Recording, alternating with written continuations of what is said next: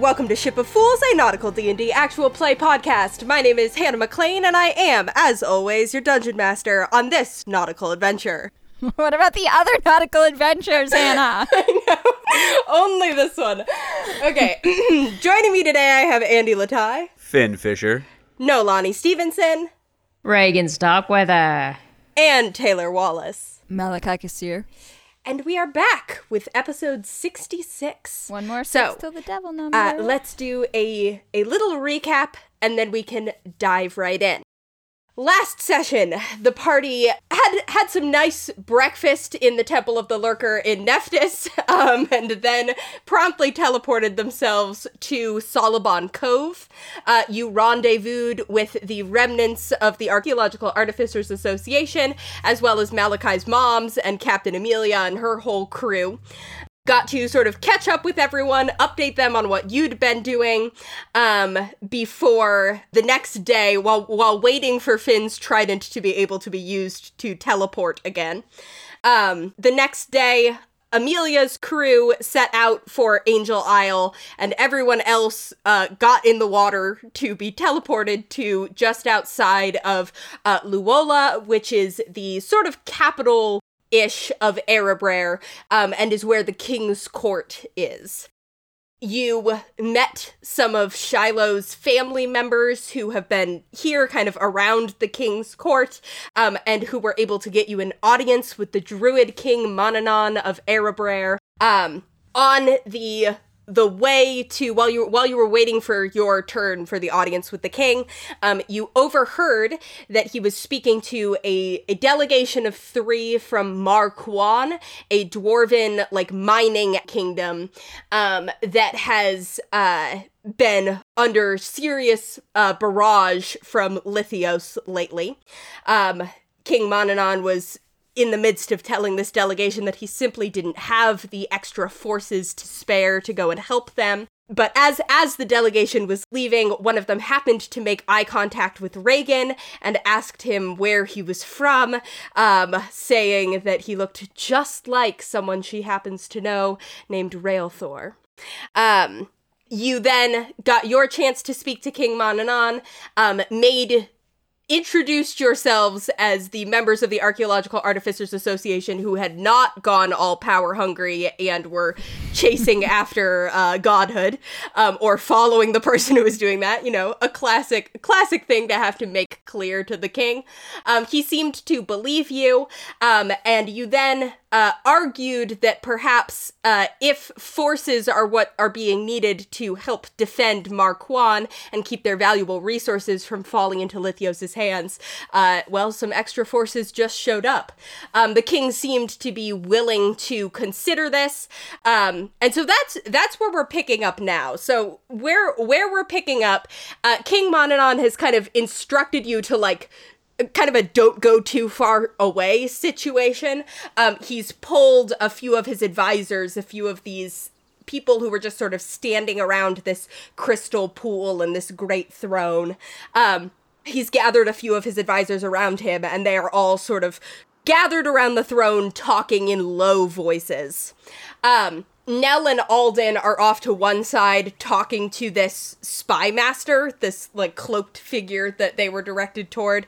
Um, and Shiloh is talking to her grandma and uncle as everyone's just sort of standing around waiting for the king to decide whatever he's going to decide. Um, a messenger was also sent, like running after the Mar Cuan delegation to go get them before they got too far away. Um, so you guys are left just sort of standing here for a few minutes in the the court of the king of Erebraer. Where's that little fucko who was looking at us all askance? Yeah, make a perception check. I whisper to Malachi, does he mean Shiloh? What? He he has been forgetting people's names a lot lately. No, no. Maybe we should get him a cat scan. I love cats. Yeah, it's where you have a magic cat like rub your forehead and they tell you if there's anything wrong. Wow, I wish that was me. Uh, 12?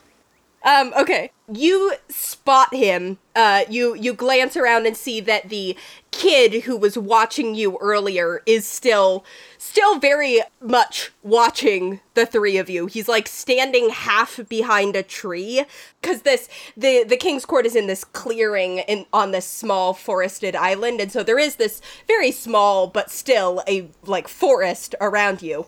Um, and the kid is standing kind of half behind one of the trees. Um, watching you all with a frown on his face. Like, but more like a frown of concentration than of anger. Regin, is that your rival? No, I don't. I don't have. I mean, I left when I was eleven. Like, I don't really have a rival here particularly. Oh, trust me, 11 year olds can have rivals.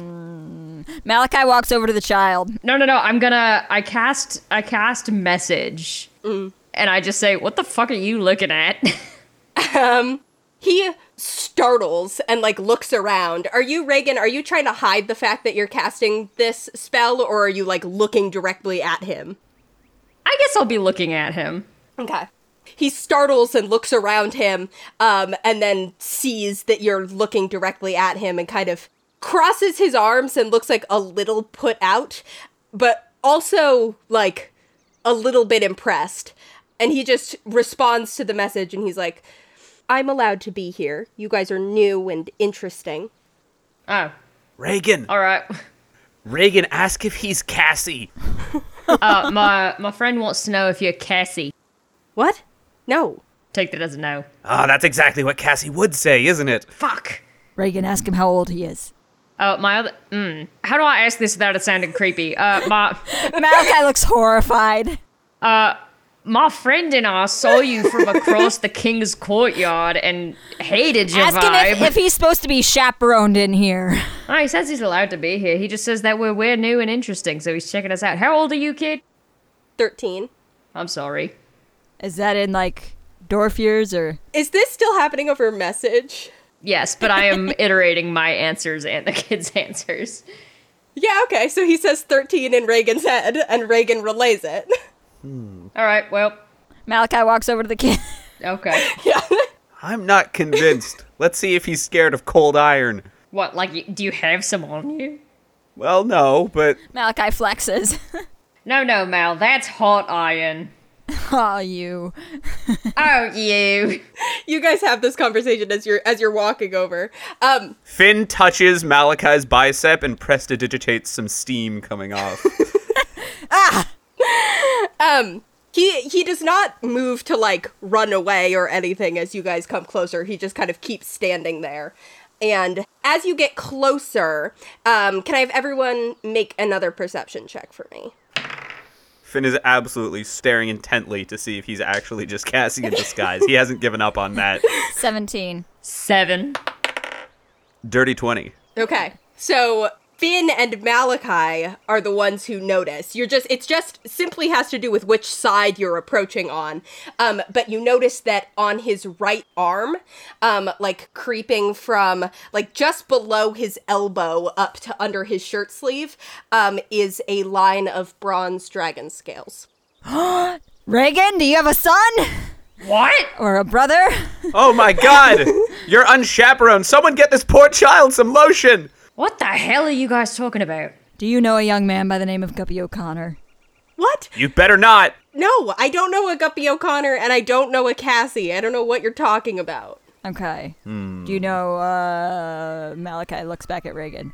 Rail Thor. In? No. Why are you asking if this human child knows my father? Oh, is it human? Half elf. Half elf. oh. Oh! Hey! Yeah, hi. I'm a half elf and half some other stuff. Wow.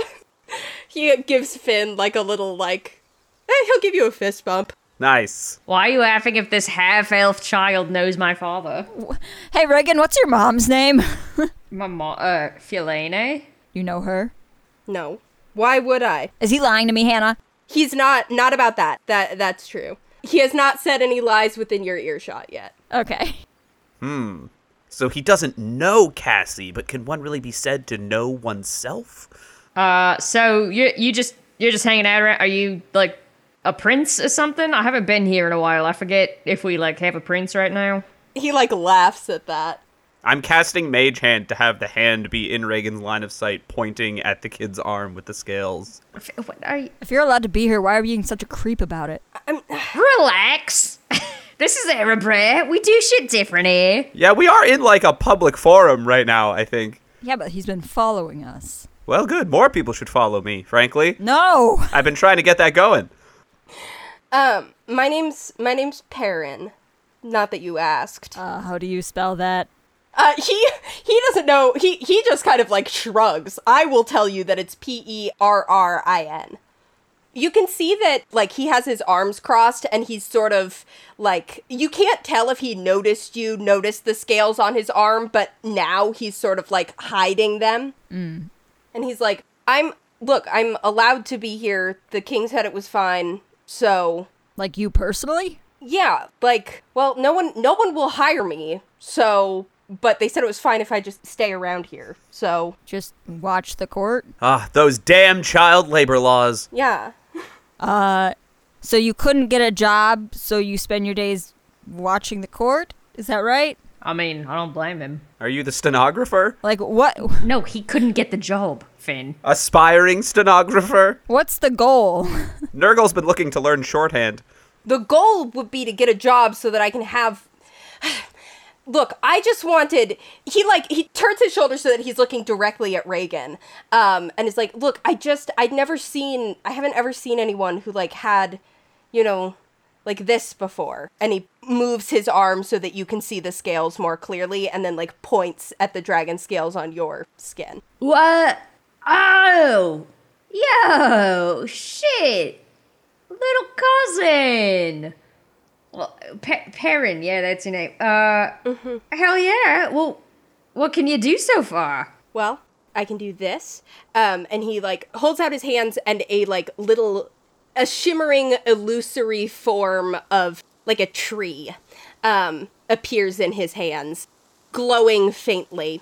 Um, minor illusion, immediately recognizable to those of you who are familiar with seeing it be cast. And he just sort of holds it out and he's like, I can do this. And, you know, a couple other things too. Very cool. Yeah. Uh, Fin casts prestidigitation and shoots sparks out of his hand. Oh, yes, that's also very cool. Thanks. Uh, just to be clear, you're unhireable because you're a child, right? Not for any other reason? um, We don't even know what service he provides. well, I could fight, but no one will let me. So. Well, yes, you're a child. Okay, I get it. I just want.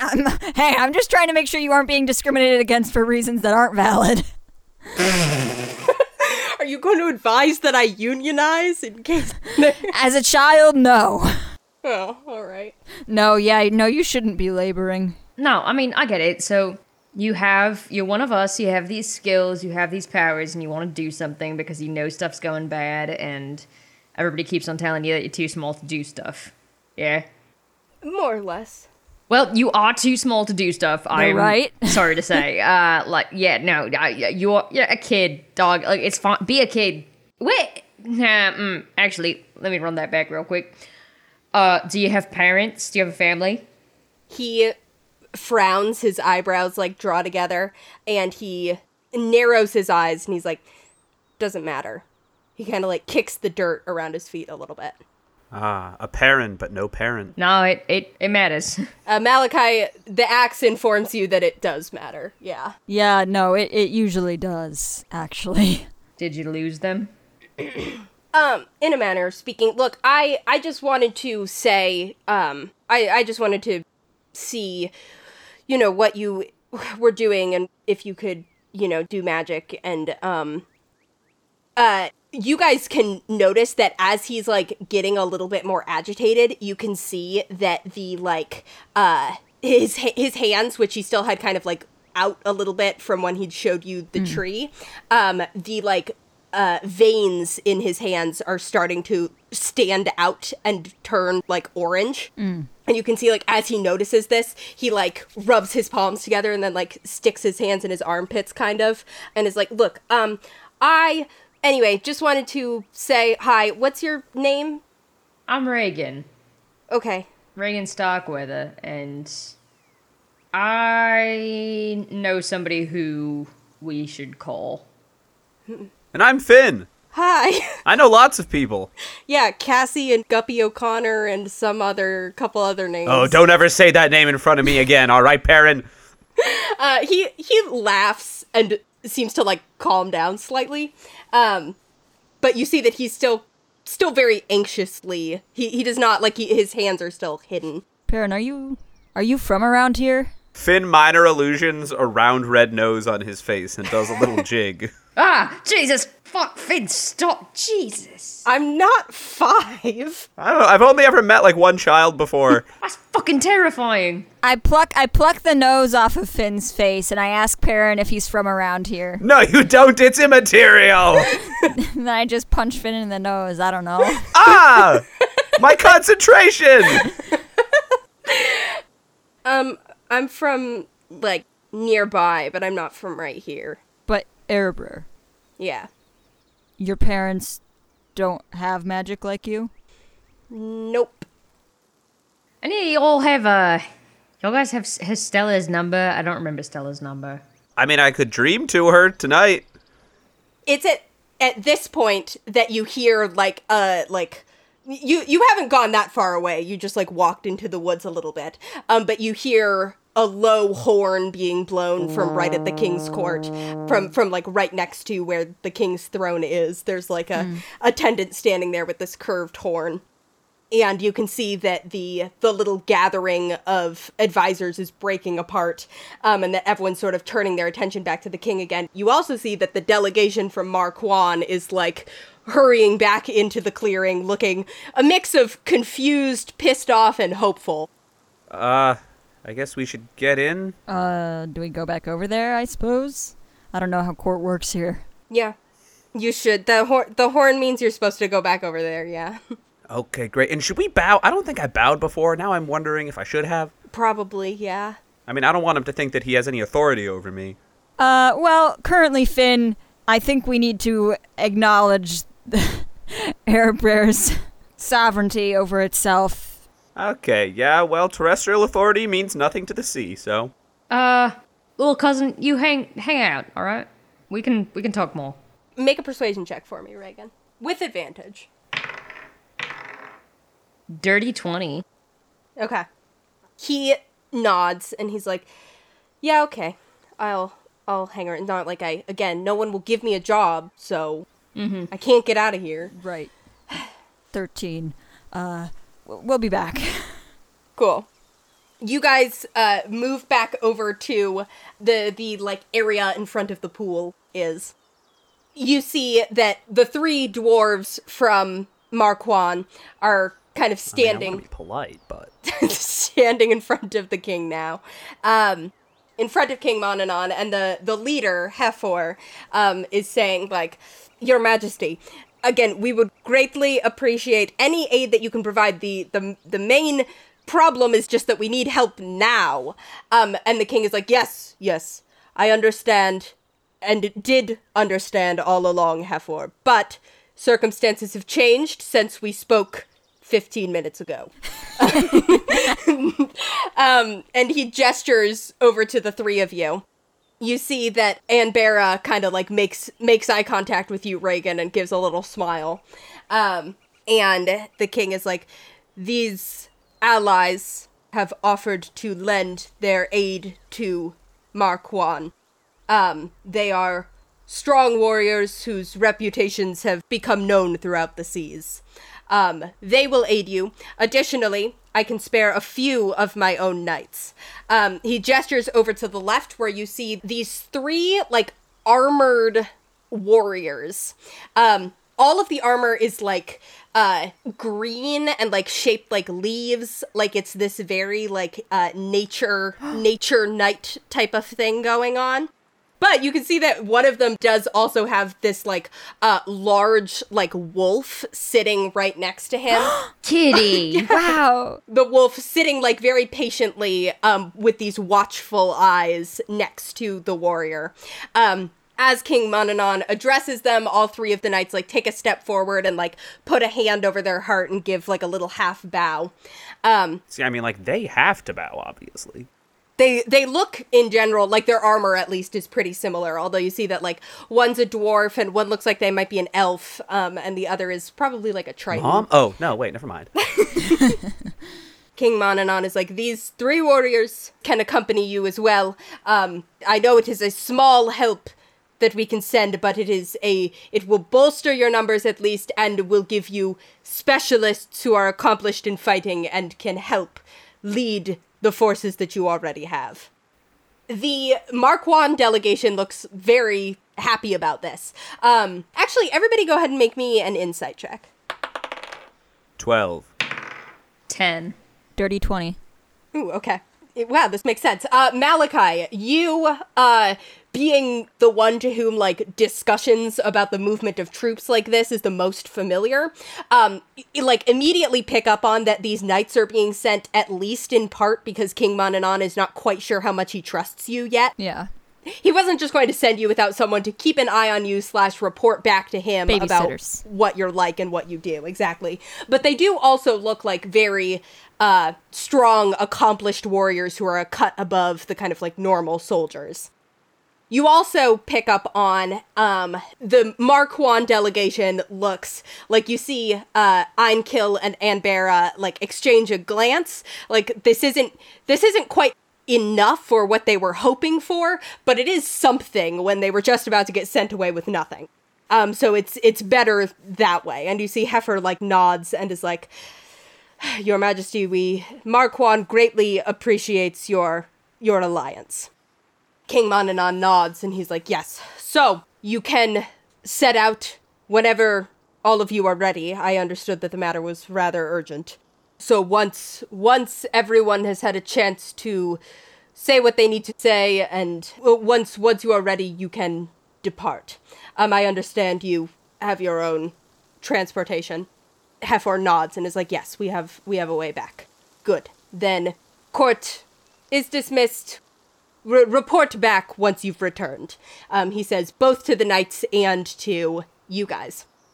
And you get the distinct sense that you've been dismissed. Everyone sort of who was listening goes back to talking in smaller configurations again. Um, you see that Shiloh has like moved over to be standing with Nell and Alden now, and all three of them are kind of like watching. We're watching with vaguely concerned expressions on their faces and are now like whispering amongst the three of them. Oh shit. They aren't coming, are they?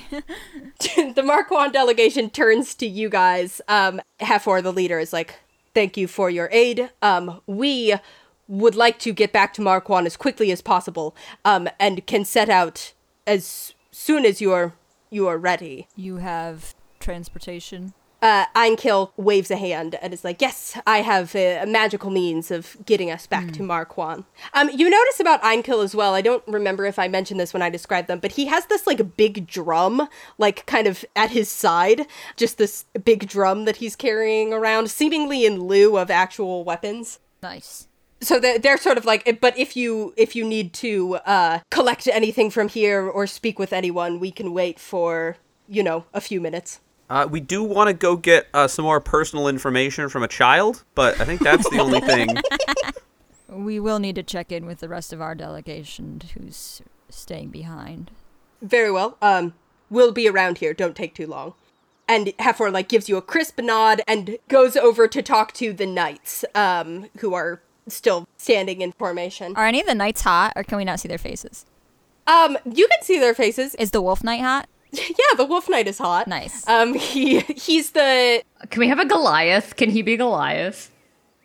yeah, sure. a Goliath in the land of dwarves. He could be a Goliath. Wow, is he taller than me? So yes, he's taller than Malachi. Malachi does twirl his hair a little bit before he realizes what he's doing and drops his hand. Yeah, so there's this this tall Goliath um knight with this wolf companion. He's pretty hot, yeah.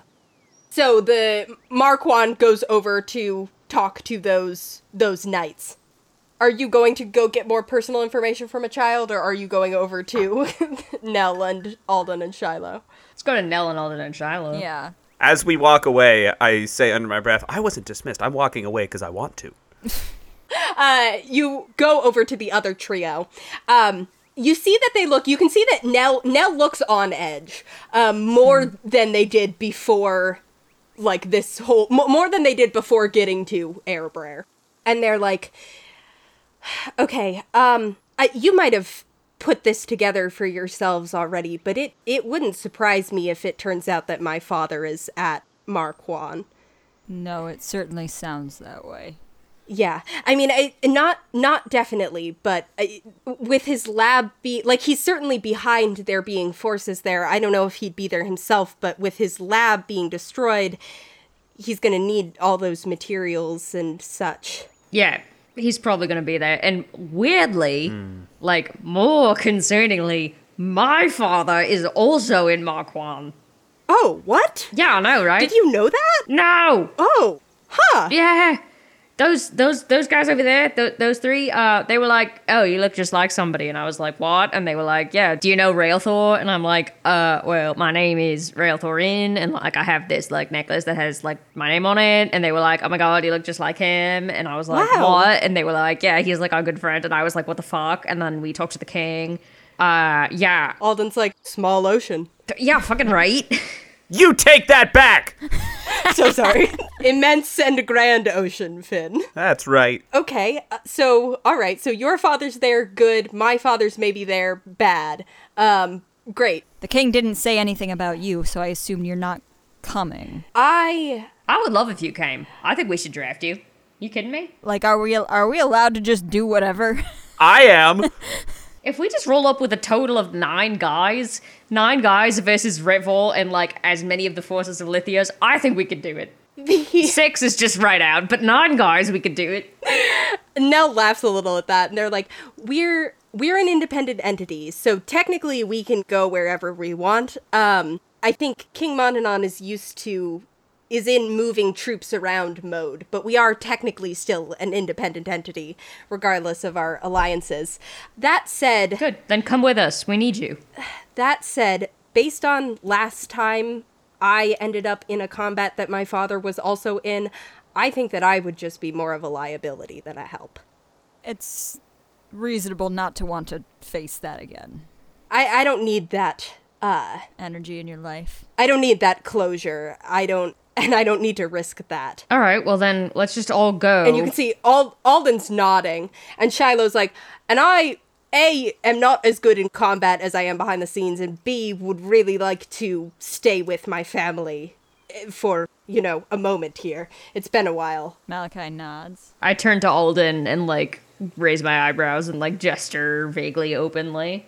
Yeah, Alden like i- has looked like he was thinking something over and kind of like glances down at Nell and like watches their face for a moment and then like looks looks back up and is like, "Yeah, I I'd like to come with you." Yeah, All right. my man. I clap him on the shoulder. Man, Lily. Seven is a good number. Seven guys, yeah. He grins a little. Seven against a whole army. Great. And, uh, you know, presume your father also. So seven, presumably the other forces of Mar Cuan. Yeah, And, He ran away before. Well, so- God only knows what his deal is, uh, so I'm not counting him. Oh, all right. So neutral. Hey, Nell, your dad doesn't have any like fatal allergies or anything, does he? Like hmm, Like strawberries? we litter the battleground with peanuts and boom, he's done. No, that would be convenient. All right, it was worth a shot. No, I appreciate you asking. That kind of outside the box thinking is valuable. a thought does seem to strike Malachi, and he's like, "No, your father, he wouldn't be bringing your mother with him wherever Yeah. he goes, would he?" Frankly, it wouldn't surprise me. Either he has somewhere else that he trusts enough and that he had time to go back to and leave her, which is possible. It would be like in Dermator. But uh, it also wouldn't surprise me if he just sort of still has her around. So, Is there anything we should? Um, yeah. So she, um, first of all, she was put in stasis like right before her magic was going to overwhelm her. So if she ends up out of stasis, as far as I was aware, she's just going to like go supernova immediately. So watch out for that. And if she is somehow alive and not in stasis, alive and awake. Um, she's not as calculating as my father, but she was just as much like she she always worked with him. It was they worked together on magic and they had the same cause. I i don't know i don't know. If you run into her and she's alive and awake um watch out for her i guess. Uh she's a different type of dangerous from my father but she's dangerous as well. Well, Jesus. Is she a kill or a do not kill? I don't know Don't make them answer that. Come on. Yeah, no, it's. Okay, okay, fine. We'll keep an eye out. Game time decision. Not a decision we need to discuss in front of them. We'll burn that bridge when we get there, all right? great thanks Yeah. Okay, all of you be careful. Regardless of what, even if my father's not there, the kind of tech that they must be using to break into Mar Cuan is dangerous stuff. yeah. I think we know a bit of what to expect. Okay, And we can cast magic spells. true. Yeah, I mean, I, I've got Revivify this time, so that's something. Oh, great. Yeah, that's encouraging. Yeah, well, we, we got seven guys. We got seven beefy dudes. Is this And an all male party? Don't forget the wolf. When Regin says beefy, Fin sort of looks down at his unimpressive muscle mass. it's like, huh. Fin, you're you're beefy in uh, other ways. Ah, No, I didn't mean it like that. You're fresh. Fin slaps Regin. you're paranormally beefy. Oh, okay. cool. Um, one of the knights is a woman. Thank Oh, God. I'll say the dwarf one um, is a female dwarf. oh, so everybody here has facial hair. No! Actually, Goliaths canonically cannot grow facial hair, so. Also, Malachi doesn't grow facial hair, but that's a choice. Wow. Also, Fin does not have facial hair. All right, so Actually, you know what? You know what? At this point, after everything he's been through, I'm gonna say Fin has some stubble. Wow. wow. Just a little bit. Malachi hasn't been able to shave, but he certainly doesn't have anything re- resembling a beard. Also, I just want to state canonically uh, that Nurgle is, compared to the average seagull, extremely muscular. Fin makes sure to specify that when he's creating the form for him. Are the muscles like on his wings or on his legs or both? Just his legs. well, no, it's just like the normal places that a seagull would have muscles, but like, so he's just a thick bird. yeah. Nurgle actually has an additional pair of human arms. He does. He can flex his wings. If we were an animated show, he'd be flexing his wings Nice. right now. Nice. That's how he carries around his riches. All right, Wolf's got enough facial hair for all of us. Okay. Uh, Shiloh gives all of you guys hugs if you'll let her, Yeah. Of course. and Nell Nell will hug any of you who will let them. Also, Yeah. Hugs all around. We can have a chill hug where both of us kind of just like plop our arms around each other and do a little pat. yeah, they're not as exuberant about it as Shiloh is. Shiloh's a very good hugger. Um, you know, one of the, she's she's strong, and it's like a very strong hug. Shiloh hurts Malachi's back when she hugs him because he's already bent in half. Yeah, he also has to bend all the way over. Fin goes for a hug with Alden just for the hell of it. Yeah, sure. Fin, he's coming. ah, I'm just really excited. Um, Shiloh and Nell both hug Alden as well, and both kind of like say something quietly to him that you guys can't hear. And Remember when we beat their time in the trials? Oh, yeah. yeah, yeah. Oh boy, I hope there's no uh, jungle gyms that need to be climbed in Mar Cuan, guys.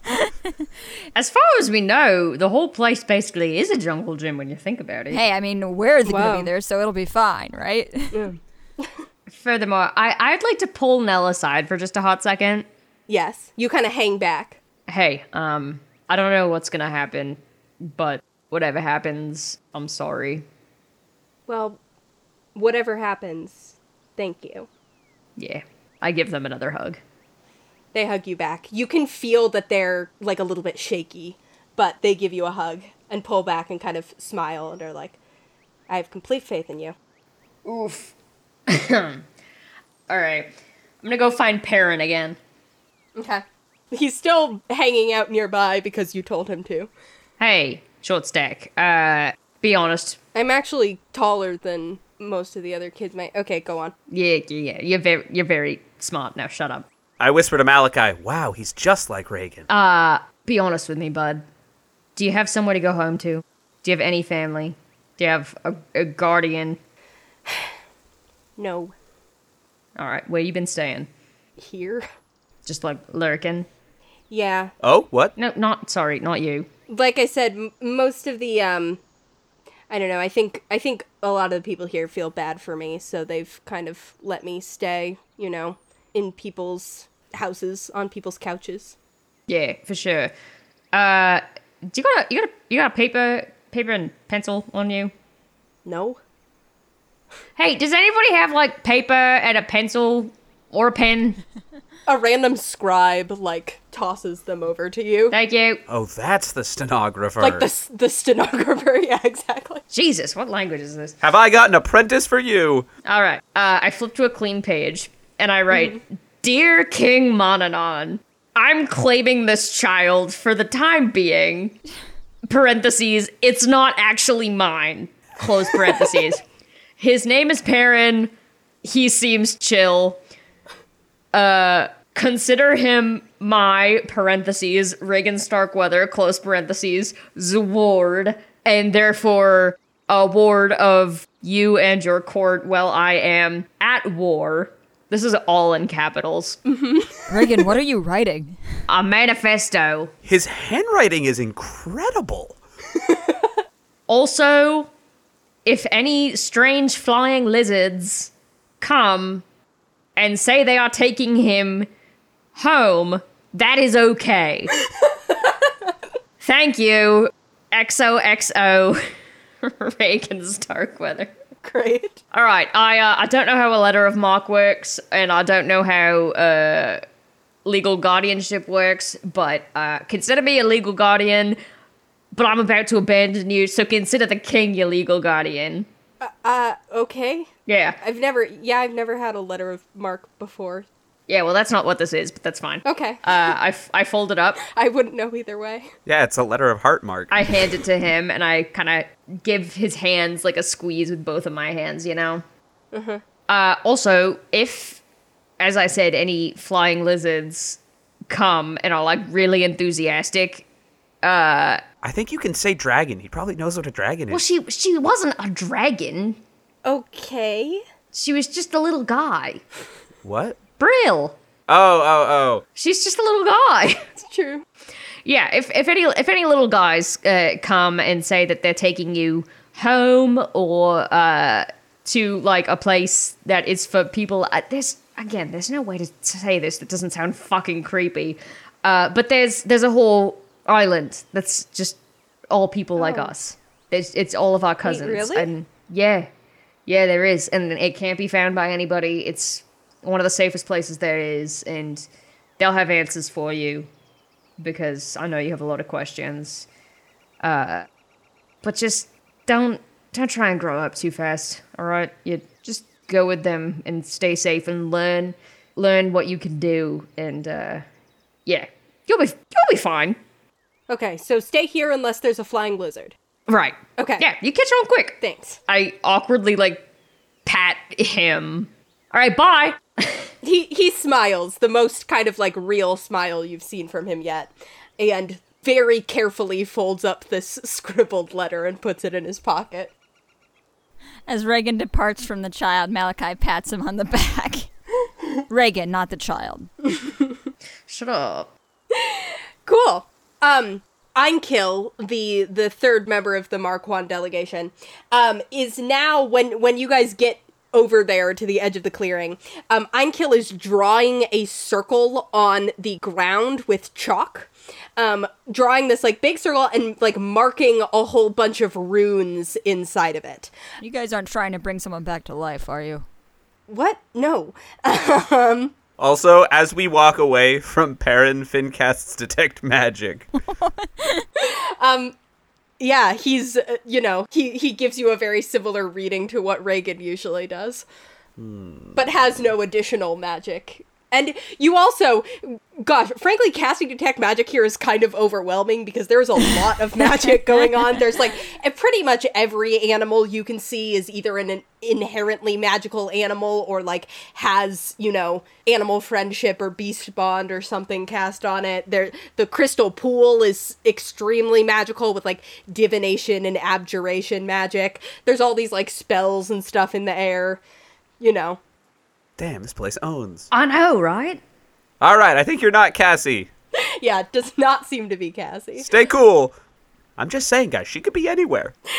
um Einkill is is drawing this this circle uh on on the ground um and as you walk up he like finishes it and marks a few runes inside and then kind of stands up and dusts chalk dust off his hands and is like okay um everyone ready we will uh this isn't going to take us directly into the middle of a battle or anything like that so no need to be concerned about that um Fin casts mage armor. yeah one of the knights is like i wasn't um Until you said that. I am a bit now, though. Yeah. Malachi stands very close to the wolf knight, and the wolf, of course. I like your dog. The wolf is so focused. Um, it just sort of is like staring forward at the circle. Malachi like surreptitiously like holds his fist out to the side, but doesn't look at the wolf for the wolf to smell, but without making it look like he's letting the wolf smell him. The wolf sort of like very slowly like leans over and sniffs your hand without relaxing his posture at all. Um, the knight kind of chuckles and is like, "Thank you." Huh? Hmm? uh, the the teleportation circle because this is what this is um, is completed um, and you all are able to to step into it as as the chalk sort of like dissipates into these glowing runes and you step into the circle Yeah.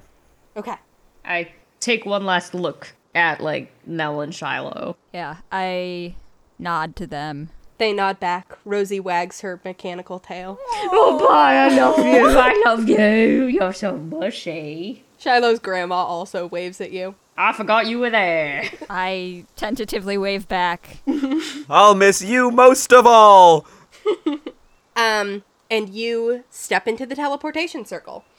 Um, it's a very different feeling from Fin's uh, teleportation, which is all kind of It's a little dry, but this is yeah, pretty good. a little a little dry as far as teleportations go. Doesn't have the feeling of being sucked into a vortex and smashed against other people before you emerge in the ocean. Um, this is just like stepping stepping into a very fast elevator. Um, you do feel this like drop drop in your stomach, and Oh then no, we're getting the bends! a second later, yeah, you actually can only get the bends on land in this world we're getting the air bends.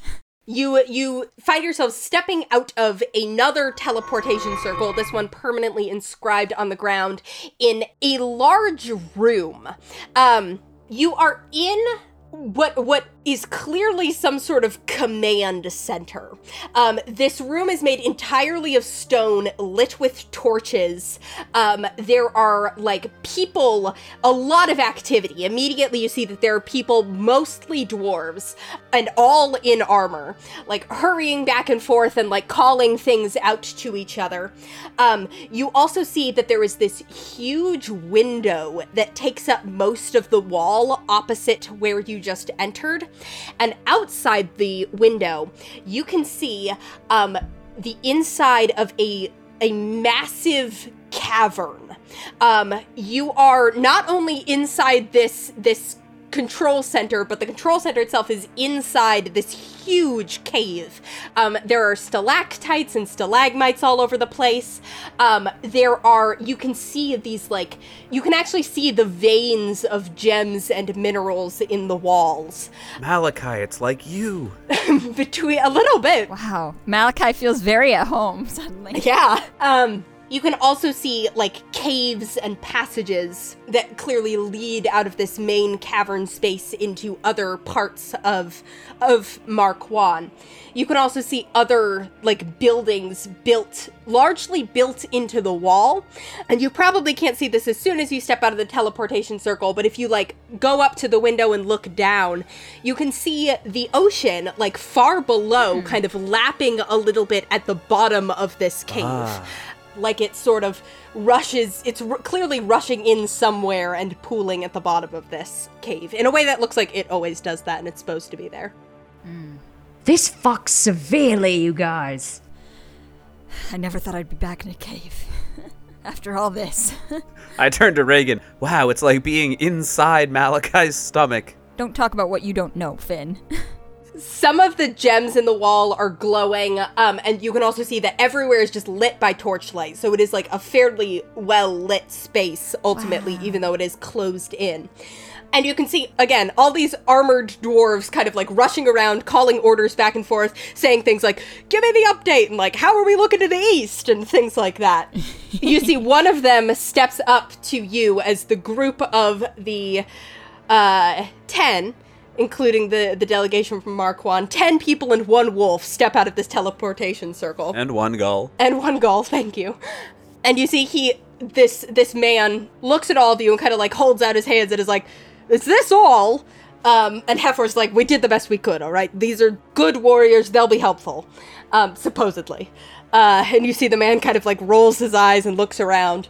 Um, it is at this moment that there is a tremendous crashing sound from outside. Everyone freezes and looks to the window.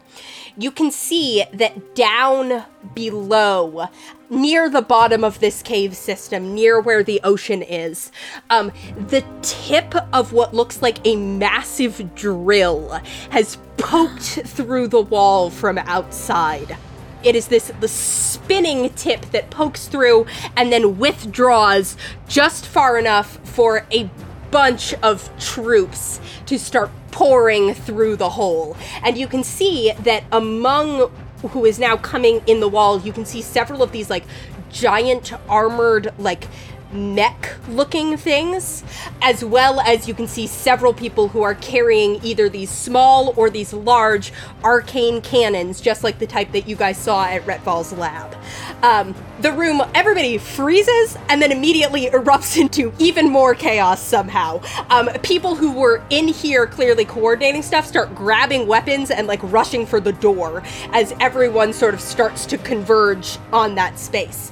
Um, Anbera yells yells to one of the passerby. She's like, "Hey, hey, where's Railthor?" And you see this this person like looks around the room and then points out the window. Um, you follow where he's pointing and see this like glow of torchlight coming from one of these caves, kind of halfway up the wall. And then a second later, a dwarf comes running out of the cave and just leaps out into open space. Um, you can see that he is this this stout, barrel-chested, armored dwarf. He has a hammer in one hand, a pickaxe in the other, um, but his hair is like flowing loose and free behind him. Um, he has this this dark hair, this big beard, darker skin than Regin, but the features are unmistakable. You can immediately see why Anbera was able to recognize him on first sight as this man who looks older, more grizzled, certainly, um, but who has Regin's exact same nose, exact same eyes, exact same battle snarl, uh, leaps making this arc down through the middle of the cave and landing right in the thick of battle. Does he do a superhero landing? Yes, he, but he's got he's got weapons in both hands, so he doesn't have a hand to balance himself. So it's just like this very this very solid squat that like cracks the ground around him a little Nice. bit. Um, I'm so mad because I was literally about to do that exact same thing through the plate glass window. Don't break their window. and now it's gonna be derivative. Fuck, I really am my father's son. I roar to the room in general. Nobody let that motherfucker die. I have to talk to him. Anbera like claps you on the shoulder and she's like, "You better get down there then." Um, and starts kind of like running in the direction of one of these doors to get out of this main upstairs area. I jump through the window. Don't ruin their window. It's about to get a whole lot more ruined.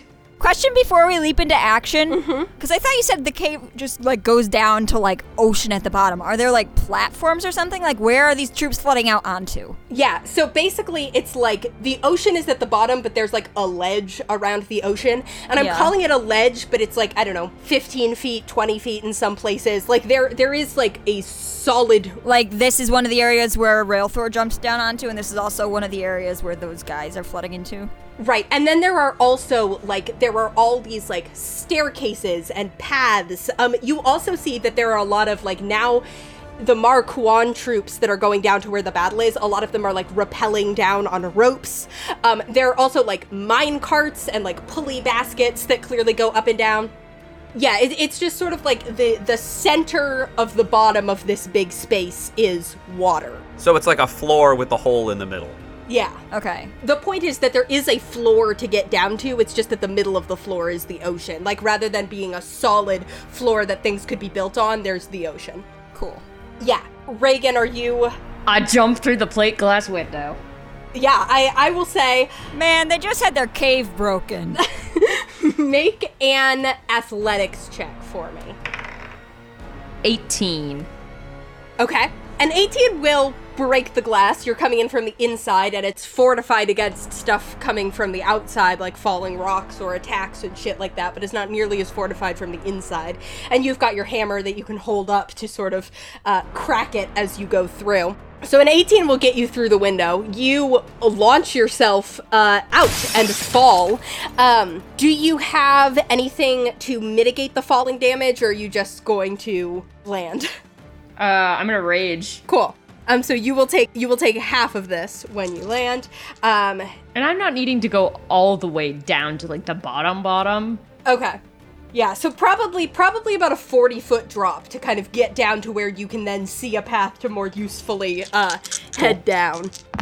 Okay, so you take half of 18, so 9 bludgeoning damage.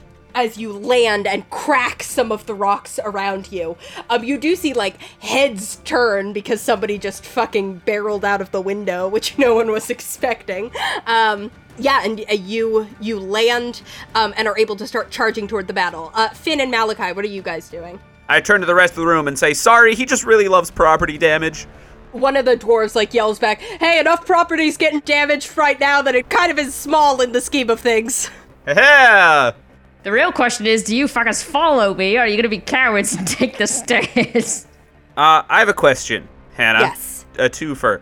One, have we ever established anything about like Fin not taking fall damage if he lands in water because of magic? It sounds dimly familiar and like something I would have said. Second, I wanna, I just wanna pitch. What if, as I am about to hit the water, I use shape water to break up the surface tension and open it up for me, and thus provide myself a nice soft landing, thus negating fall damage?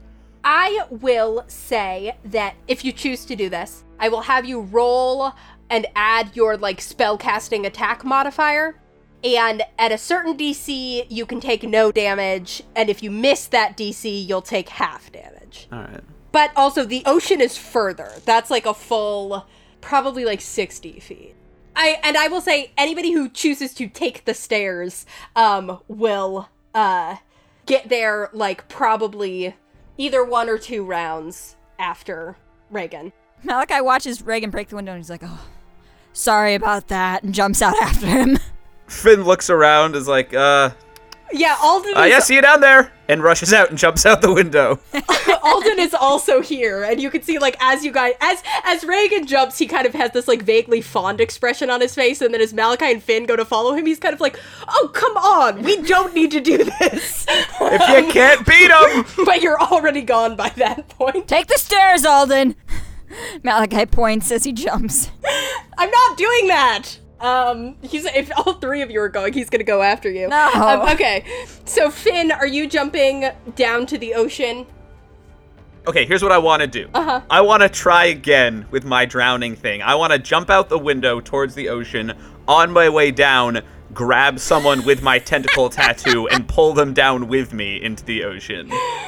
Fucking sure. Yeah. Um, okay. So make me a first of all for the successfulness of the jump, roll and add your spell casting attack modifier to see if you can cushion your fall when you hit the ground. That's a 23. Okay. So you you will take no no damage from this. And then yeah, so as you as you fall, um, you see there are like these Lithyos soldiers who have charged in. Um, you can see there are some just kind of like normal soldiers with swords. Um, there are some of these like guys who have these arcane cannons, and then there are these like giant, you know, mechs with these big like blade arms. Okay, so I am going to shoot out my tentacle at one of the guys holding one of the big cannons uh, figuring, hey, maybe they'll have disadvantage since they're already trying to hold on to something heavy with their strength, uh, and just try to pull them along with me as I plummet through the center of the room down to the sea. Cool. Go ahead and roll. Statistically, the like guys who are holding the guns also do not look that strong. Uh, he just has to make a strength save. Oh, okay. Um, he gets a ten. Ha ha! He gets yoinked! cool. um, the the tentacle as Fin jumps stretches out from his tattoo, wraps itself around one of these soldiers who's holding the arcane cannon. Um, Wilhelm scream as he is pulled off this ledge that he's on and just splashes. Both of you hit the ocean. We're going for a swim! Great. Um, you take no damage. And I want to be clear, I use my mastery over water to negate my own fall damage, but not his. Oh yeah, you grabbed him halfway down, so he takes probably like 15 damage and is, you know, stuck in the ocean now, and in a tentacle. Okay, uh, Malachi, you also jumped out the window. I sure did. You're falling 40 feet. You have Can I try and land on a guy? sure make an athletics check. I will. Do you think there's like fucked up eyeless fish down here? Almost certainly. It's a cave. yeah. A 21. Okay. Um, yeah, you you managed to like land on Smush a guy. an enemy soldier, kind of crashing Whoops. into him. Um, and you take 12 fall damage. Um, Alden is going to jump down right behind you. Damn, what's Um, the math on a 300 pound man falling 40 feet on top of you? Do I kill the guy? Yeah, I'm just going to say, and I'm, I'm going to say this for Fin's guy too, I think, unless you have something, unless you want to hold him underwater, but I think it's simpler to just say that being yanked off a ledge and dropped into the ocean and having a giant man fall on you will kill you. Um, I was sort of looking forward to seeing the last bubble leave his lips, but fine, sure. oh, you do, you still get to do that. It's just in this few moments before we enter initiative. The audience doesn't hear it though. Yeah. um, Turns out it's really hard to swim when you're dressed in armor and carrying heavy weapons. Alden takes 14 fall damage. And you, uh, the three of you who jumped down 40 feet have landed in, in the same vicinity as each other. Um, Fin is like a little ways below you in the water, but all still in the same area. Um, you're, you're basically like holding this one area of ledge that you've fallen down onto. You can see that behind you there's like another cave that goes deeper into the cavern system, into the mine. Um, you can actually, you can also see that there are like tracks, like for a minecart or something, but there is currently no minecart visible. But clearly, that's that's where it goes, is deeper in. Um, the three of you, Alden, Regin, and Malachi, landed like right on this in between. Um, what is now charging toward you are two of these massive mechs. Um, you can see that they are like built out of this armored plating glowing from inside, clearly being powered by some sort of arcane core. It has a, a- an almost axe like blade on one hand and like a massive hammer on the other hand. Um, and it also has these like big platforms like up where its shoulders would be and standing on its shoulders you see are two soldiers holding these arcane cannons uh, right behind the first one is another of these these titans, um, but this one has a gunner on one shoulder, and then what is clearly a mage of some sort on the other shoulder. Somebody wearing like these these white robes with the official seal of Lithyos and holding a staff in his hand. Um, and then like basically around the ankles of these two mechs um, are these soldiers. Um, there are two foot soldiers with They're only two feet tall. with morning stars who are clearly protecting these these titans um, this is what you see charging towards you um, at this point i'm going to have you all roll initiative Wow. 19. 15. Zero. oh oh boy okay um fin for nurgle Oh, right. nurgle will just fly out the broken window by the way Nurgle like is slightly down the shaft to the ocean, like circling like a gull does above the open ocean. yeah exactly uh, 12 for Nurgle. Okay. So, you guys are like one small like nugget of combat, um, one small snapshot of combat. Um, but there is a battle kind of raging around you. You see the forces of Mar Cuan clashing with the forces of Lithyos that are pouring in around this giant drill that is still like laying laying in the hole that it has just made. Um, in order to reflect the fact that there's a battle happening around you, um, every round it will be intersecting with you guys in some way, a way that might be good for you or might be bad for you. Um, so I need somebody to roll me a d8. Three. Okay. So, um, you see that on this round, um, an additional Lithyos soldier um, jumps down from a higher ledge um, onto this one, um, and he is going to go ahead and take a couple of attacks on. Um, he'll take them on Regin, who was kind of the first to land here. He's got this like morning star out, um, and he's going to swing it twice. Wow. Does a 14 hit you? Nope. So that's a 14 and a 13. So he does not he does not hit with either. He just kind of swings swings the morning star twice, um, and then uh, he he doesn't have any like ambient effects that will keep affecting people the rest of the round. So he then just jumps down and starts heading to a different battle um, away from you guys. Um, and now it is Fin's turn. Okay, so the water is 60 feet down from the rest of the fight. No, you're it's 60 feet down from the window. You're like 20 feet down from where the party is at. Okay. Okay, first, I just want to do the old standard little telepathic beacon, just see are there any creatures in this water down here? Yeah, there are some like cave fish. And also, like, frankly, you're communing with the ocean. Like, as soon as you're physically in this body of water, you can feel that this is not like a pool or like something that got cut off. There's like a like channel to the ocean. Like you can feel that somewhere this is connected to the actual ocean. Um, and I think you can also feel that it's like a very small opening.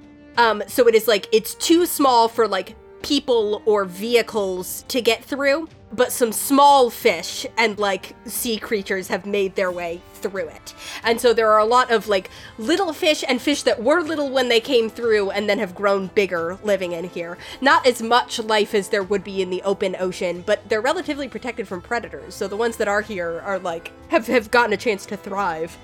So there's like a fucked up ecosystem in here, is what you're telling me. Yes, that is what I'm telling you. Is that there's a weird, Ooh. a weird ocean connected, but also kind of cave like ocean biosphere happening in here, and that's what you feel as you let your telepathic ping out. There is not a giant octopus or a shark or anything like that. Ah, well. I let all the fish in the vicinity know. Hey, uh, if anyone like this guy or someone wearing like a metal mech suit, I don't know if you know what that is, Whoa, comes down here, uh, feel free to eat them. Whoa! The the mech suit? Well, I mean, hey, maybe you need to get more iron in your diet. I'll be here all week, or maybe not, I don't know. this might be the last time you ever see me, and you'll live the rest of your life thinking about the day you were blessed. No. Okay, uh, bonus action, I'm going to activate my form of the lurker Ooh. uh, to fly up. Uh, I'm going to activate my form of the lurker so I transform into my more monstrous self, and then I can fly. So I just fly up out of the ocean, back Nice. up into the room. And is this. Well, so let me let me tell you about the because I meant to mention this. Um, I want to let you know that the um, Titans, so the the these giant mechs, uh, the guys on their shoulders. While as long as they're on the mech's shoulders, they are considered to have total cover from melee attacks and half cover from ranged attacks. So you cannot hit them with melee attacks. They're up too high and they're hiding behind these like metal plates. You can hit them with ranged attacks, but they have half cover, which means they've got plus two to their AC. Okay, and is the situation such that there's sort of like a knot of invading Lithyos soldiers faced against a line of defenders? So, for instance, could I cast something with a 10 foot radius circle that would only affect the bad guys and not also get Regin and Malachi in it? Um, right now, yes, because you're acting first. They have not. It is like Regin, and then behind him, Alden and Malachi, uh, and then like ten feet in front of them is all of the bad guys grouped together. Perfect. Then, centered on them, I'm going to activate my Devouring Maw. Sweet. Uh, you know, being near all these weird, creepy fish down there has just got me feeling connected to the ocean again when I haven't so much for the past, only the past few hours, really, I guess. and it's time to finally let that hunger that's been gnawing at me out. cool. 10 foot radius, you said? Yeah, 10 foot radius. So I center it basically right on the frontmost advancing mech. Yeah. Okay. With a 10 foot radius, you can hit all of them. They're all within 20 feet of each other right now. And I shout down to Regin and Malachi, Don't step forward! Let them come to you! It's made pretty obvious by the uh, tentacles. I don't know. Do, do you want to describe what it looks like? Sure, yeah, all of a sudden you see a circle of the stone that these guys are all standing on starts to glow with the same dark black light that Fin's eyes sometimes do, and a single massive toothy spectral mouth opens up in that circle. Like suddenly the floor has jaws that are gnashing and chomping. Wow, that was my favorite game as a child. Okay. Um, so I'm gonna roll strength saving throws for all of these guys. Um, the way that I'm gonna handle the fact that some of them are standing on the mechs is I'm going to say that they're they're going to roll their own saving throws. Um, but if they're restrained and the mech is not, it can like pull them with it out of the maw. But first, I have to roll for everyone. So let me see. Okay. Um, the mechs get one of them gets an 18, but the other one only gets a nine. Yeah, the 18 just passes. Okay. So the the foremost one passes, um, but the back one is grabbed in these tentacles that just like wrap around its metal limbs and hold it in place. It's like the mouth on the floor has a hundred grasping tongues. Ugh. Um, rolling for the the soldiers. Wow, crazy. Okay, they get a 19 and a 20, so they actually both pass. Oh. And then let me roll for the guys who are on the Okay. Um out of the uh the gunners that are standing on the first mech, one of them saves, the other one gets wrapped up in these tentacles. Um the the mage standing on the back mech also gets uh wrapped up in the tentacles. Um but the gunner manages to save. Um, so you have currently actually trapped in the maw, you have one of the gunners, the mage, and the giant, the second giant mech, um, are the ones that that failed this saving throw and are restrained by the devouring maw. Yeah, and all of them look. Fin Fin rises up out of the water in this aberrant form and immediately opens this maw on the ground. So they all look pretty uh scared of this situation. um And this is what everyone here can do! Turn back! um the first Titan is going to step forward. This is the one that is not restrained, so it just sort of like, Well, he is starting his turn within the maw, so he's gonna take damage. oh, wow, you're right. Okay, yeah, he takes damage. Go ahead and roll. Uh, that is 13 lightning damage. Okay. Um, takes the full lightning damage. And do you want me to roll separately for everyone who's going to be starting your turn there, or just apply that to everybody? Um, your choice, I think. Uh, well, I rolled above average, so I'm gonna say apply it to everyone. okay, works for me. Um, sweet.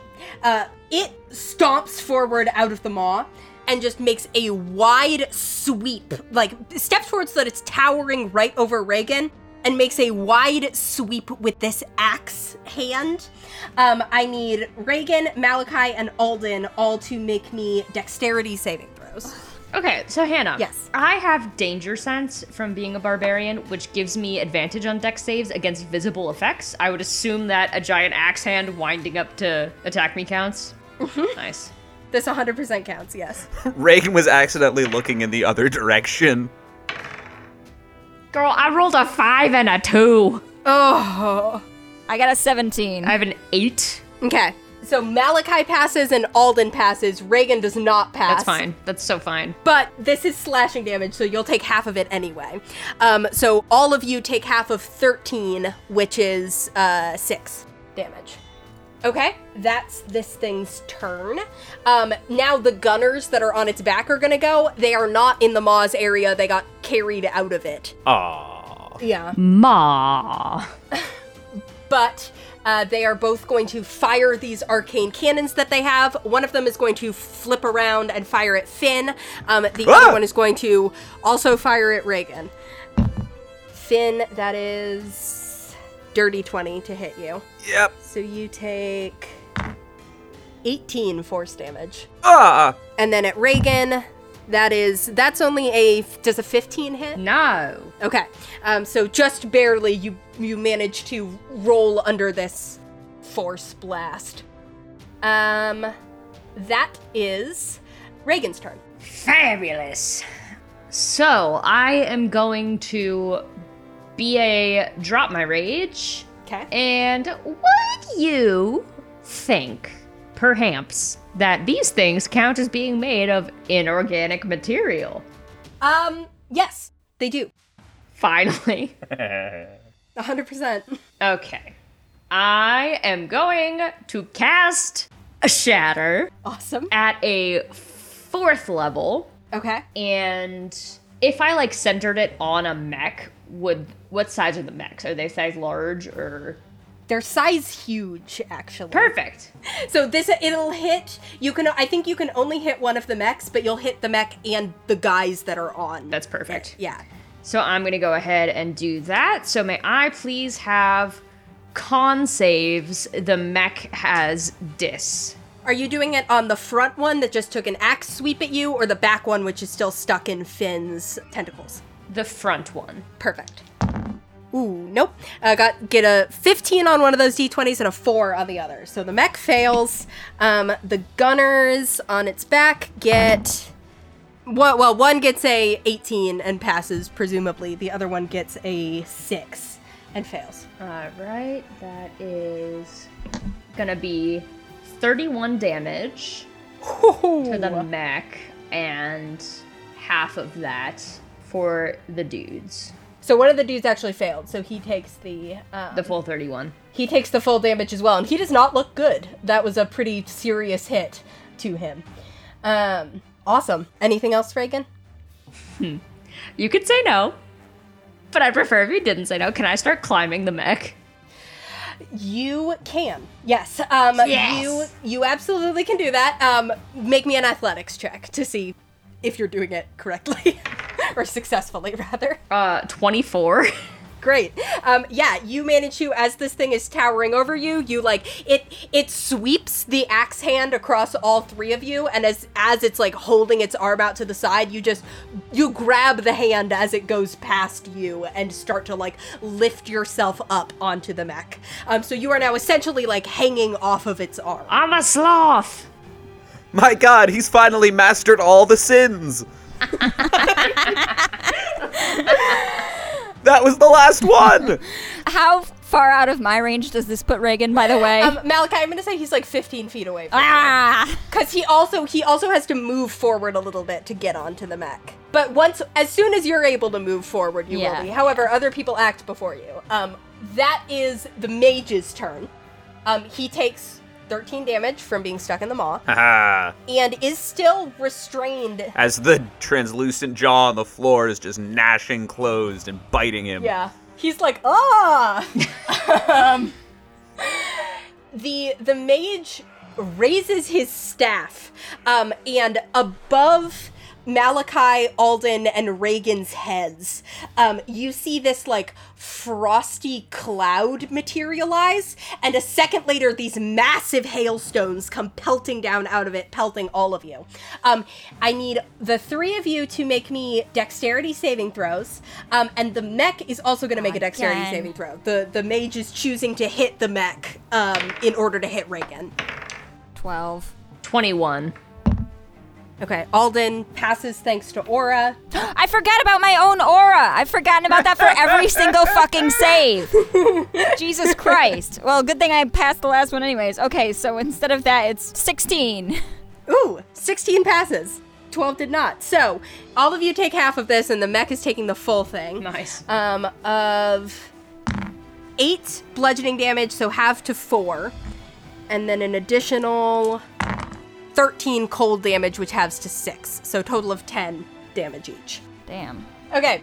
Um, Titan 2, also stuck, takes the damage. Chomp, chomp, chomp. These guys have no range, so he's gonna he's gonna use his action to repeat the saving throw. Come on, bestie, you can do this. You've got good strength. You don't need to roll that. Boo, high. worsty. Let yourself be licked by the depths. 16, so he misses it by two. Um, but it's still stuck. Fucker. Great, great. This is fine. Um, I'd just been thinking the lurker needed more iron in his diet. Fin, you already made that joke. No, I didn't. That was out of character before. um, the gunner on his back also takes the maw damage and is going to shoot Fin about it. A real original. Uh, 16? No, because I cast mage armor before we got here. Good for you. Okay, uh, you, you managed to to fly out of the way. Um, that's Nurgle's turn. Uh, Nurgle, stick with me. Get ready to give me advantage. Ah! Um, Alden is going to run up and just swing his sword at the mech. I mean, he's going to use distracting strike if he hits. Um, Regin is distracted. Trying to distract the giant robot, not you. Oh, okay. Yeah, he's got his shirt on, Regin. Uh oh. The eyes are the nipples of the face. That feels like a compliment somehow, but I'm. Um, ooh, well, hmm. he rolls fairly well, but these guys, for information gathering, he gets an 18 and does not hit. Oh. Against the mech specifically? Yeah, against the mech. Not the guys on the mech. Okay. The guys on the mech, you can't hit with melee attacks. They're too high. Unless you got up there. Regin could hit them with a melee attack. Yeah, exactly. um, he's gonna make a second attack though. This one hits. Um, so he does 10 slashing damage, and the next person to hit the mech has advantage and an extra d8 of damage. Okay. Um, that is these soldiers. Um, both of them are starting in the moss, so they both take the 13. However, they are not restrained by it, so they are able to just run straight up out of it. Leaving before dessert, are we? Um, so one of them is going to run up to where Regin, you're like, you know, halfway up the mech, but you have not fully climbed it yet. He's gonna come and like bashes you with the shield that he has on his arm, just kind of like slams you with it. Um, or at least that's what he's trying to do. Like a bug. Yep, that is a 23 to Yeah, hit. fair enough. Um, so you take oh God, Regin, he's turning on the windshield wipers. seven bludgeoning damage, um, and I need you to make a strength saving throw for me. Uh, that's gonna be a 26. Okay. Um, you manage to hold on and are not knocked off the mech. You manage to secure your position. He's then just going to swing his Morning Star at you. So that is. Nope. Like a nine to hit. Misses. You're two scrambling up the mech at the moment. You hear him kind of grunt in frustration. Um, the second soldier is going to run just kind of like around and engage with Malachi. Um, he is going to try and bash you with his shield, just like the other one just did to Regin. Damn, that's only a 12 to hit. Yeah, no. So then he will try and hit you with the Morning Star. That one's a 21. Okay. So you take 10 piercing damage. I keep feeling like I should have something to mitigate this, and I just don't. Okay, Malachi, that is finally your turn. yeah. See, I don't care about you, stupid foot soldier. I want to go fight the Max. uh, the mage isn't currently concentrating on anything, right? Though. No, the spell he casts seems to be a one time thing. So there's nothing immediate to stop. yeah, the stones, the hailstones fell and then stopped. So, sorry to ask so many questions, but these mechs, the source of their power, we can tell it's some sort of arcane power, but like, is the actual like engine or whatever visible? No, like not maybe maybe once they're bloodied, but like there isn't like a big glowing thing sticking out Okay. of them. You can tell that these are being powered by magic. Okay. Like this is this is arcane tech rather than mundane tech. Okay, so they're not like being piloted by a guy inside them; they're just purely driven by magic. Yes. Okay. They're constructs. In that case, I will try and take care of this guy down here first, I suppose. 19 to hit this guy. 19 to hit the soldier? Yes, that hits. Get out of my way. That's only 10 damage on that one. Okay. but I can do another one, I guess. Why does Malachi feel so weak right now? Hey, your mojo's off because you're in a cave. You don't like those. Jesus Christ. Okay, does a 17 hit? Yes, 17 does hit. Oh, thank God. He's just wearing like standard issue breastplate and shield, Fuck you, man. but. Yeah, Malachi, you I mean you recognize this uniform. That Yeah. might be I don't know if that's throwing you too, but you've you've worn this uniform. A little bit. That time it is 16 damage. Okay. He's bloody. Anything else? So the mechs are creatures, not objects? Yes. Can I compel duel the nearest mech? Yeah, yeah, absolutely. Charisma save, right? Whiz, actually. Whiz. Okay. Whichever mech is more conducive to m- compel duel. I don't know if there's one that's closer or farther than the other. I don't know. Well, the other one is in the maw. Okay, then sorry, Regin's gonna be the one you're Fair on enough. if the other one's in the maw. Okay. Although, wait, do you have to be right next to them to compel duel them? N- Just 30 feet. Oh, oh, then that would just really fuck with the guy who's in the maw. Then sure, I'll do whichever one makes more sense. I'm not entirely sure what the the mech deals are right now. Okay. Um, their wisdom is not as bad as their charisma. Um, Damn. But their wisdom is still not good. Wow, and he rolls an at one. Wow. Um, so the Titan 2 is currently uh, compelled dueled and stuck in a maw. All right. cool. Somebody roll me a d8, please. Four. Cool. Um, you guys begin hearing this kind of like drumming sound, um, and you look up to see that on one of the higher ledges, um, Einkill is like playing this like battle drum that he's got with him. Um, everyone can take 1d8 of bardic inspiration Wow. um, that you have. Uh, feel free to use that whenever you would normally use bardic inspiration. Okay, um, Fin, that is your turn.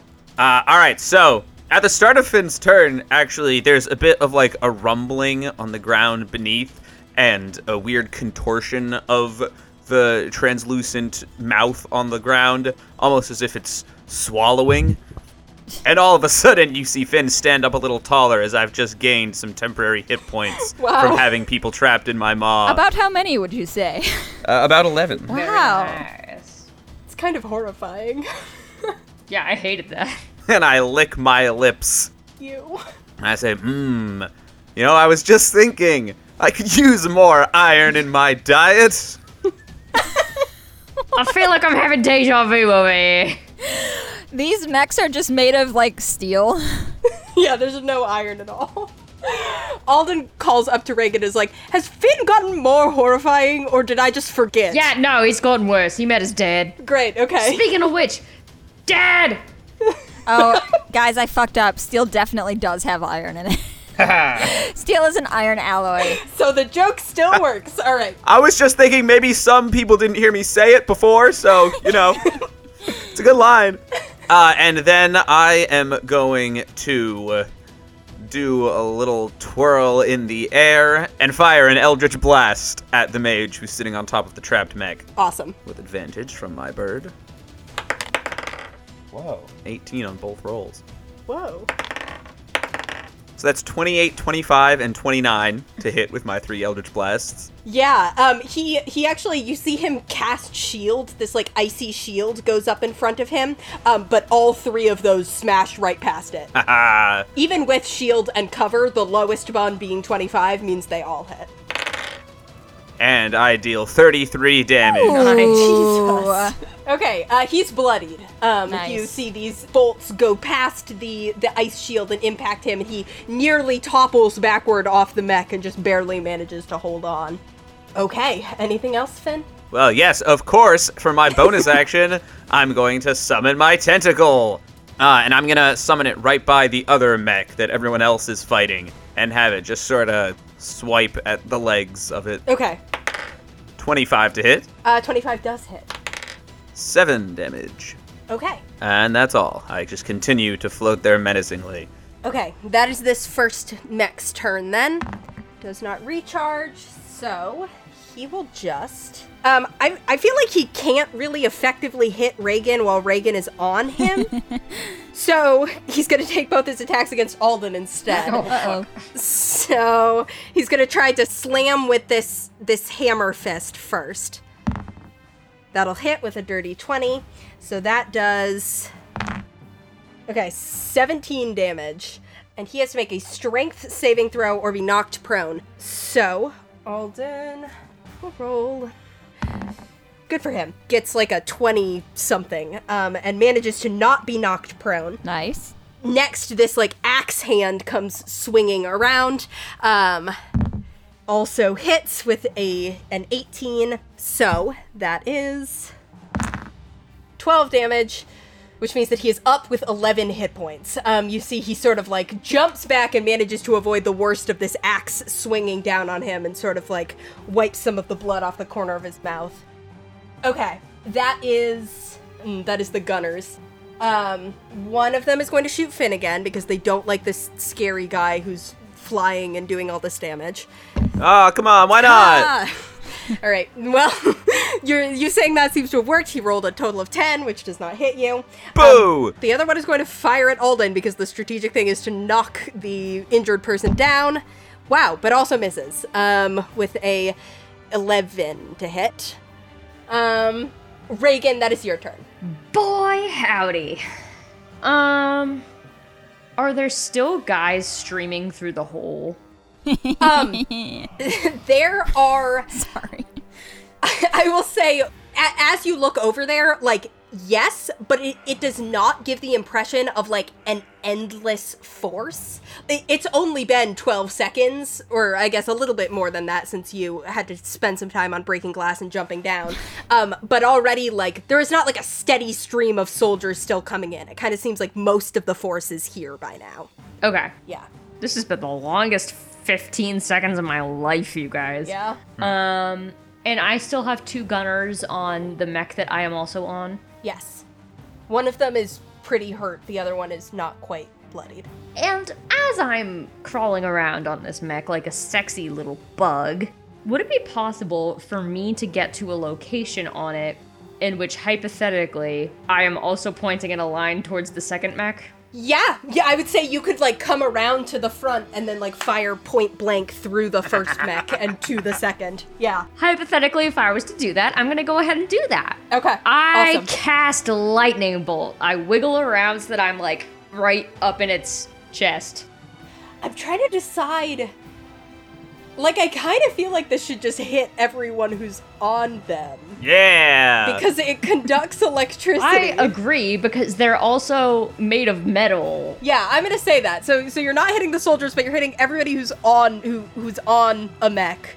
But I think I will say if you want to stay on the mech, you need to take the damage yourself. If you want to jump down, you cannot take any damage. Kind of like fire it and jump off. Yeah, can I like blast myself off it basically? yeah, for sure. Awesome. Okay, perfect. And I'm gonna burn my second fourth level for this as well. Great. And what is it? A dex. Yes, I need dex saves, please. First mech fails. Second mech gets a 14. That Fails. fails, right? Great. Um, the gunners on the first one both fail. That's a three and a four. Um, the wizard gets a nat one. Jesus Christ. Okay, come on, buddy. Um, wow. The last gunner passes with an 18. Our hero. Um, but every everybody else failed and will take the full damage. Great. Everybody else takes 36 lightning damage. Jesus. okay. Thanks, Regin. I like my lunch. Well done. And anything that is flammable is lit on fire. Flickering blue lightning fire. Okay. So, Regin, you scramble around so that you're like hanging on the front of this thing like a baby in a front carrier um, like right right over its massive chest um, you put your palm up to its center and push out, jumping back as this lightning shoots from your palms. You see it hits the first mech. Um, the whole thing lights up with electricity. Both gunners on its shoulders just like full skeletons in the middle of of their bodies and their charred corpses topple off to the uh to the ground below Convulse and die. You then shoot through. You you see the lightning continues on in this straight line, hits the second mech. It too becomes wreathed in lightning. Um, you see one of the gunners manages to kind of like minimize his contact with the Titan and avoid taking most of the damage. But the the wizard, who until this point was like basically locked in a battle with Fin, kind of like looking looking right at him, um, fries and also uh, drops to the ground dead. Wow. Um, so you have you killed two gunners and the wizard and are left with the mech in front looks quite injured, very injured. The one in back still looks pretty okay. The and the other gunner is bloodied as well. So you have yeah, very much uh, changed the course here. Are you proud of me yet, Dad? Dad, did you see that? you do see it like this this moment kind of turned heads. In general you guys' little cluster is turning heads. There's a lot going on over here. Um but you see people people are looking up. Okay. And I'm gonna bonus action rage. awesome. Okay um the the wizard is dead. Um Titan 2 is still stuck in the fucking tentacles. Andy, you can re-roll for this one because it's a new round. 12 lightning damage this time around. God, the fucking lightning. This is a very crispy battle. yeah. Fin rubs his esophagus and is like, ooh, wow, little uh, acid reflux there. Okay. Um, he's gonna try to break out of the tentacles because again, he really just can't. Let's see. I'm gonna use my good d20. Ah, they're tongues, actually. Oh, no. I still, I still rolled a 15. That's right. Part of you wants to be devoured, you know it. It doesn't respond to your taunts being only an animation of magic and metal, but uh, it's a good taunt. Um, the second gunner, I think, so he also takes the 12 damage.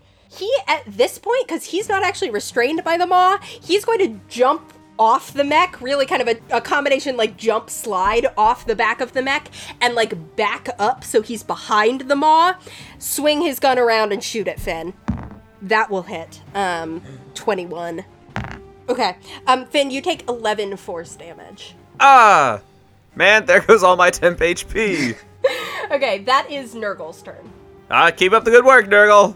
Ah! Okay, Alden is going to first of all second wind.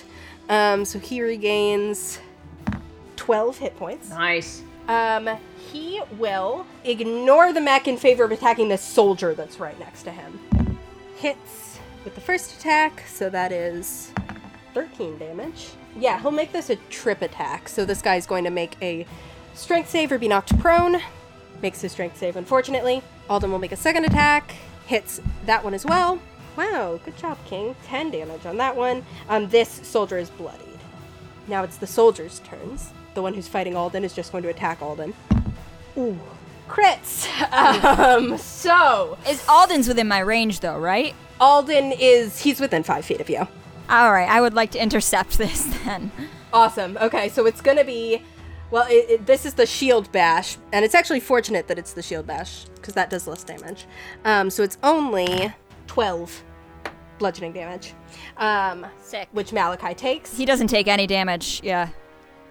So Alden will make a strength save to avoid being knocked prone. I intercepted the whole attack. Yeah, but he's he's good at these and he's an aura, so he's fine. Um, and then the soldier goes in with his second attack. Yeah, that hits. So that is um, uh, 11 piercing damage with the Morning Star. And the second soldier is going to attack Malachi. First, he's going to try to shield bash you. Um, okay, misses misses with his shield bash. Hits with the Morning Star. Um, right, a 20 hits you, I assume. Yes, it does. Yeah. So you take only five piercing damage. Okay, Malachi, that's you. Okay, so the only guys who still exist are the two titans themselves, the one gunner, and the two soldiers. Correct. Okay. And all of them look pretty injured, except Titan 2, the one in the maw, is still doing okay, but also he's in a But maw he's in and a has not been able so- to take any attacks. Yeah. Can I attack one of the titans without leaving this guy's opportunity attack range? No, unfortunately. But you do still have advantage and a bonus damage if you attack the Titan from the last time Alden attacked him. Yeah, I think I want to attack the titan, so I'll take the O Okay. away. Ooh, does hit.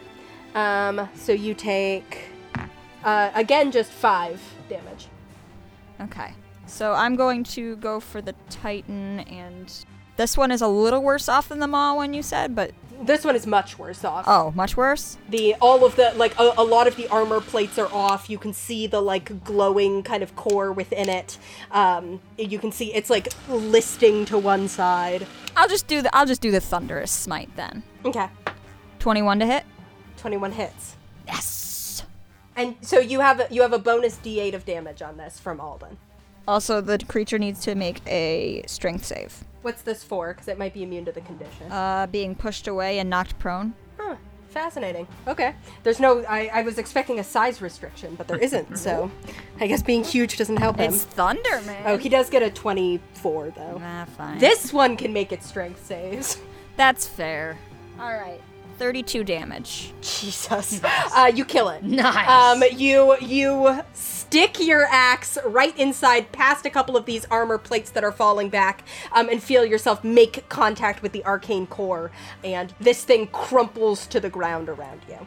Yes. Also, there's thunder audible within 300 feet. Oh yeah. So this this fight on this ledge over here, which has already had a devouring maw, a giant lightning bolt, now is accompanied by a massive clap of thunder. Um, I want them to all look over and see how absolutely wrecked all of their shit is getting by us. Also, the echo in this cavern on that has got to be insane. oh my god. Yeah, Regin's shatter earlier was bad enough. The thunderous smite. yeah, we all have just recovered from our bout of tinnitus, and suddenly. exactly. okay, um, that is top of the round. Will someone roll a d8 for me, please? I got a 7. Ooh. Okay. Cool. Um as this this clap of thunder rings out, um you see like one of the uh the ropes that's like dangling kind of down from your ledge back toward the lower area all of a sudden like moves and you see a gauntleted hand like grab the top of the rope you see a hand holding a pickaxe comes up over the top of the ledge um, and you see Railthor um, haul himself up over this ledge um, Summoned daddy? Fin, you saw him climbing, but um, he climbs up, pickaxe in hand, kind of looks around at all of you and is like, Welcome, newcomers. We certainly are happy to have you here. And you see, he's he's got this like battle frenzy in his eyes. Like it almost looks like he's got this this internal fire burning. But you see that he's still his eyes linger on Regin for just a second as you're like standing there, your hands still crackling with lightning. You see his he he has this like brief flickering moment of confusion and then he kind of like spins around and he's like you robots get the fuck out of my mine um as he yells this actually all of you um, if you would like can use your reaction to move up to your speed and take a weapon attack has to be a weapon yeah. attack but you can do that if you would like I would love to do that. I want to attack Maw Guy. Great. I, I will say we can go in initiative order. Okay. So like Fin, would you like to would you like to move up to your speed and make a melee attack? Uh, I'm gonna pass. Okay, that's fine. I appreciate it, sir, but I'm not really much for weapon attacks. yeah, you look you don't look like you are. You look like some sort of sea demon. Thank you. Regin. Yeah, I'll go ahead and make a two-hander with my hammer, Great. and I'm gonna make this a rally also, Ooh. and I'm gonna make it a reckless also. Wow. Fuck, I rolled a seven and a six, so it's only a fourteen. Against the Titan, yeah, that does not hit. You, we need to talk. I uh Alden will I think he maybe can't afford to go in the Maw zone, which is where this guy is, because he will just get dropped. So I think he's he's not gonna do that either. Um, but Malachi, feel free. Maw time. wow, I never thought I'd know what you guys taste like. Oh, guys, the soldiers are still here. I Oh. forgot about them. Um, Alden will attack one Oh, of them. okay. Is what that means. It means that there's a target that's not in the Maw zone that I forgot about. Oh, beautiful. He hits. Doing six damage. Okay. Sorry. Carry on. 22 to hit. That hits. And this one was looking better, right? Yes. This one is not bloodied. Okay. In this case, I'm going to Divine Smite at a second level. Okay. All right. 38 damage. Jesus. Okay, now he's bloodied.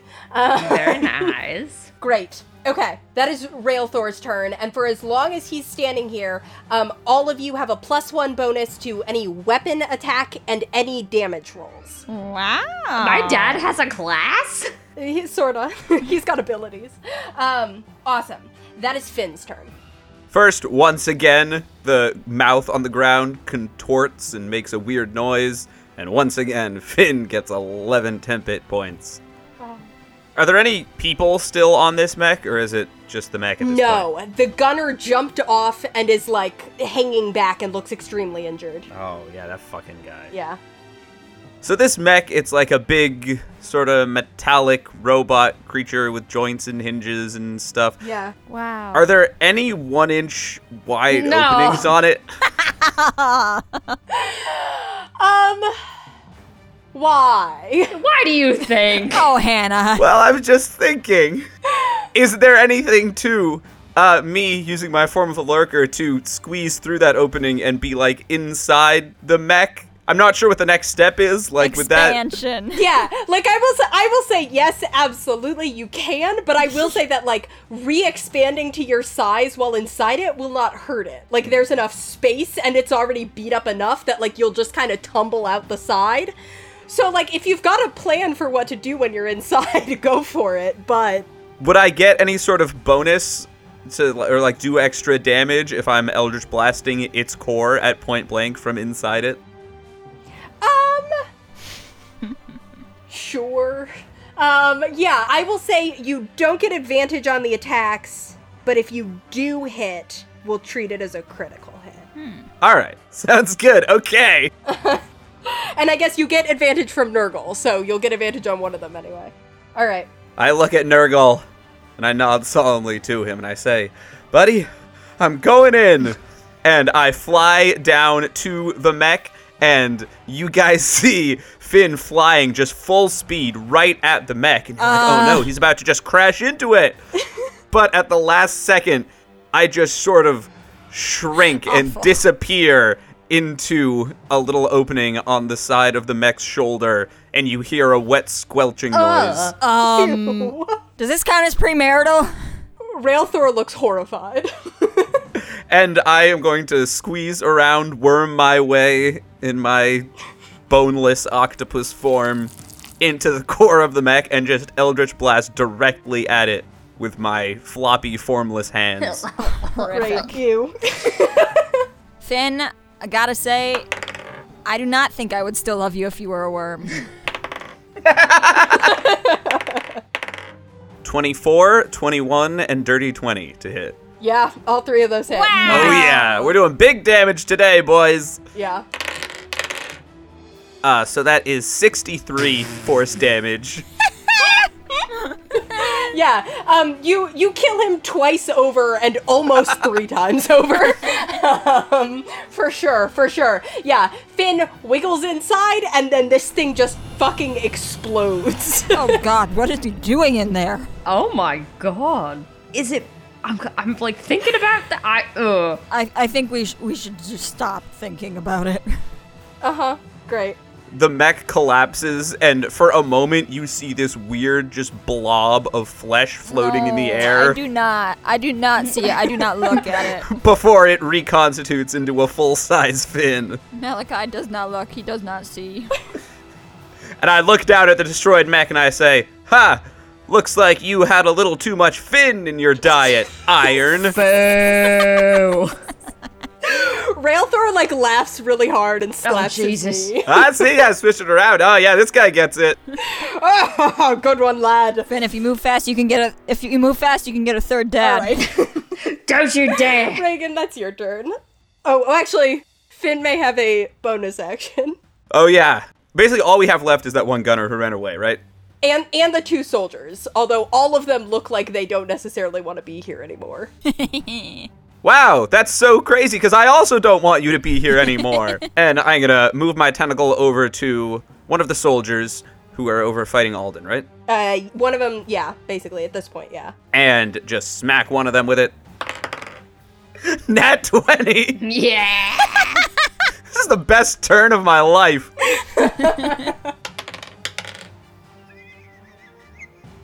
Two damage on my crit! I rolled a one twice. No. but you know what? Still pretty good overall. Spectacular. No notes. Okay. Regin, that's you. All right. I quickly look to Railthor to see if he's judging me for that. I'm gonna book it back to Alden and attack. Uh, I'm gonna reckless the guy who's in melee with him. Awesome. Uh, 25 to hit. Hits. Nine. Okay, you kill this one. Nice. And hey, shout out to Fin's tentacle.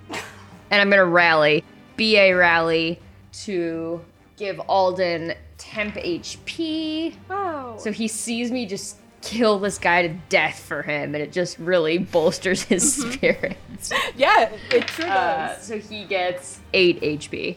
Temp HP. Okay. Um, anything else, Regin? Nar. Cool.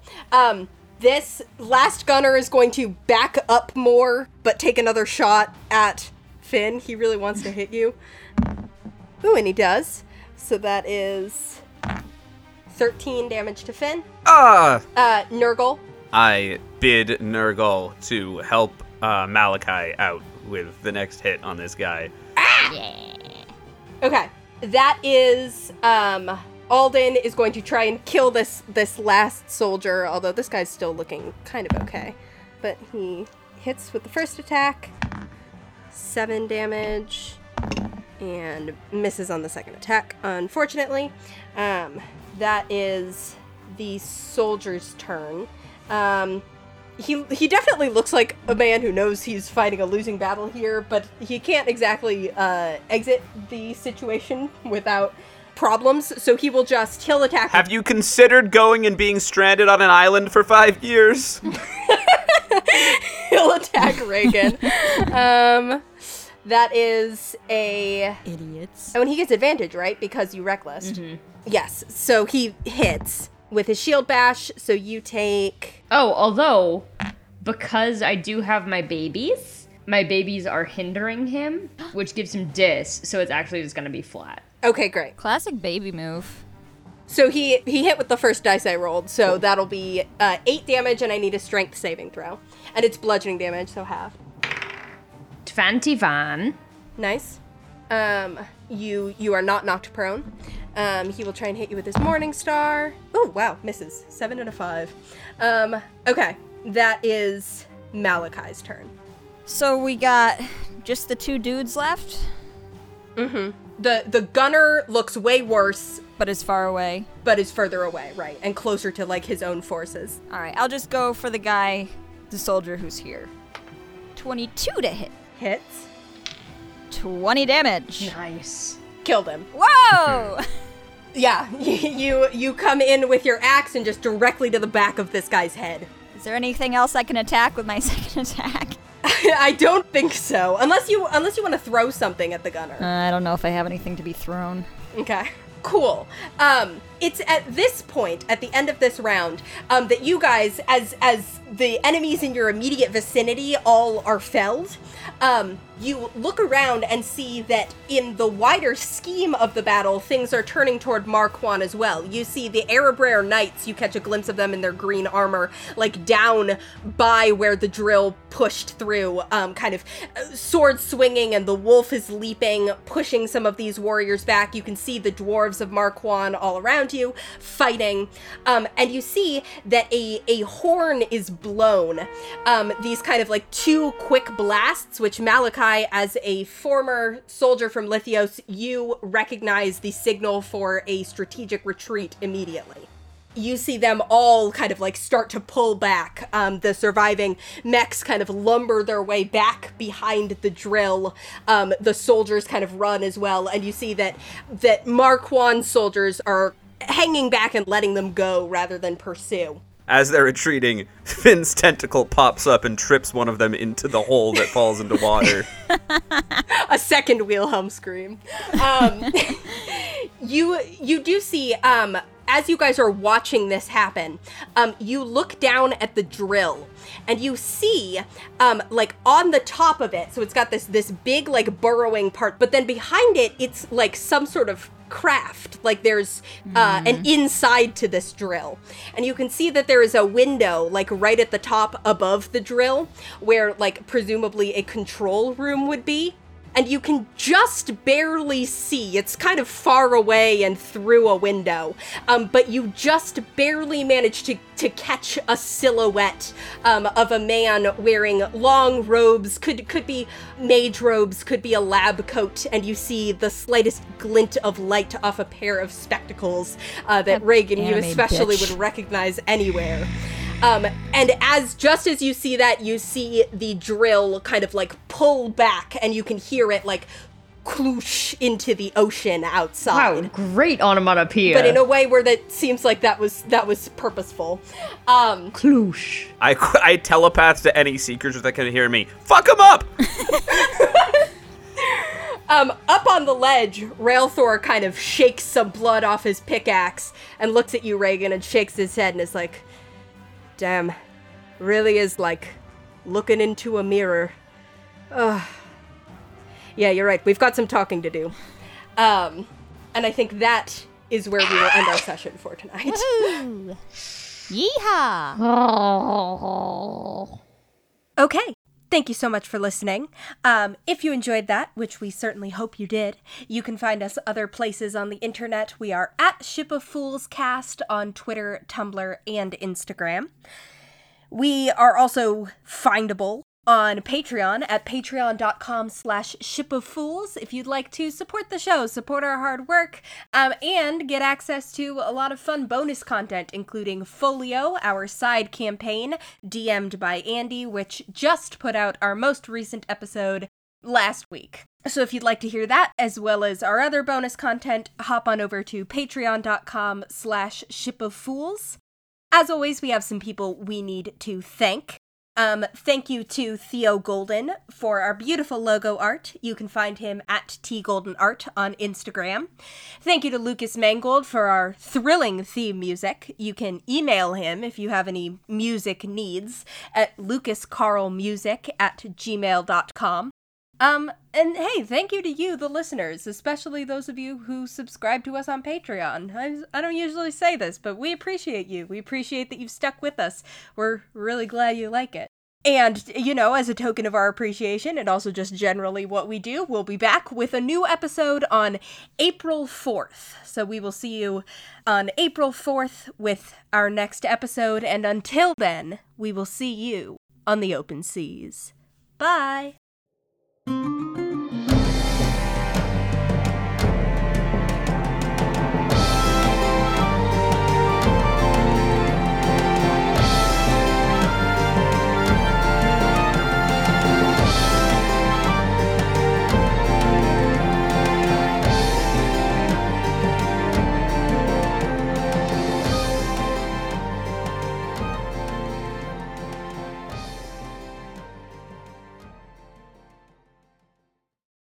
Um, okay. What the hell?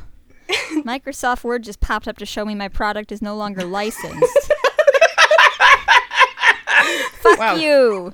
Get a load of this guy. Only just now lost their Microsoft product license. You'll never word process in this town again. How am I supposed to how am I supposed to do my cover letters and resumes?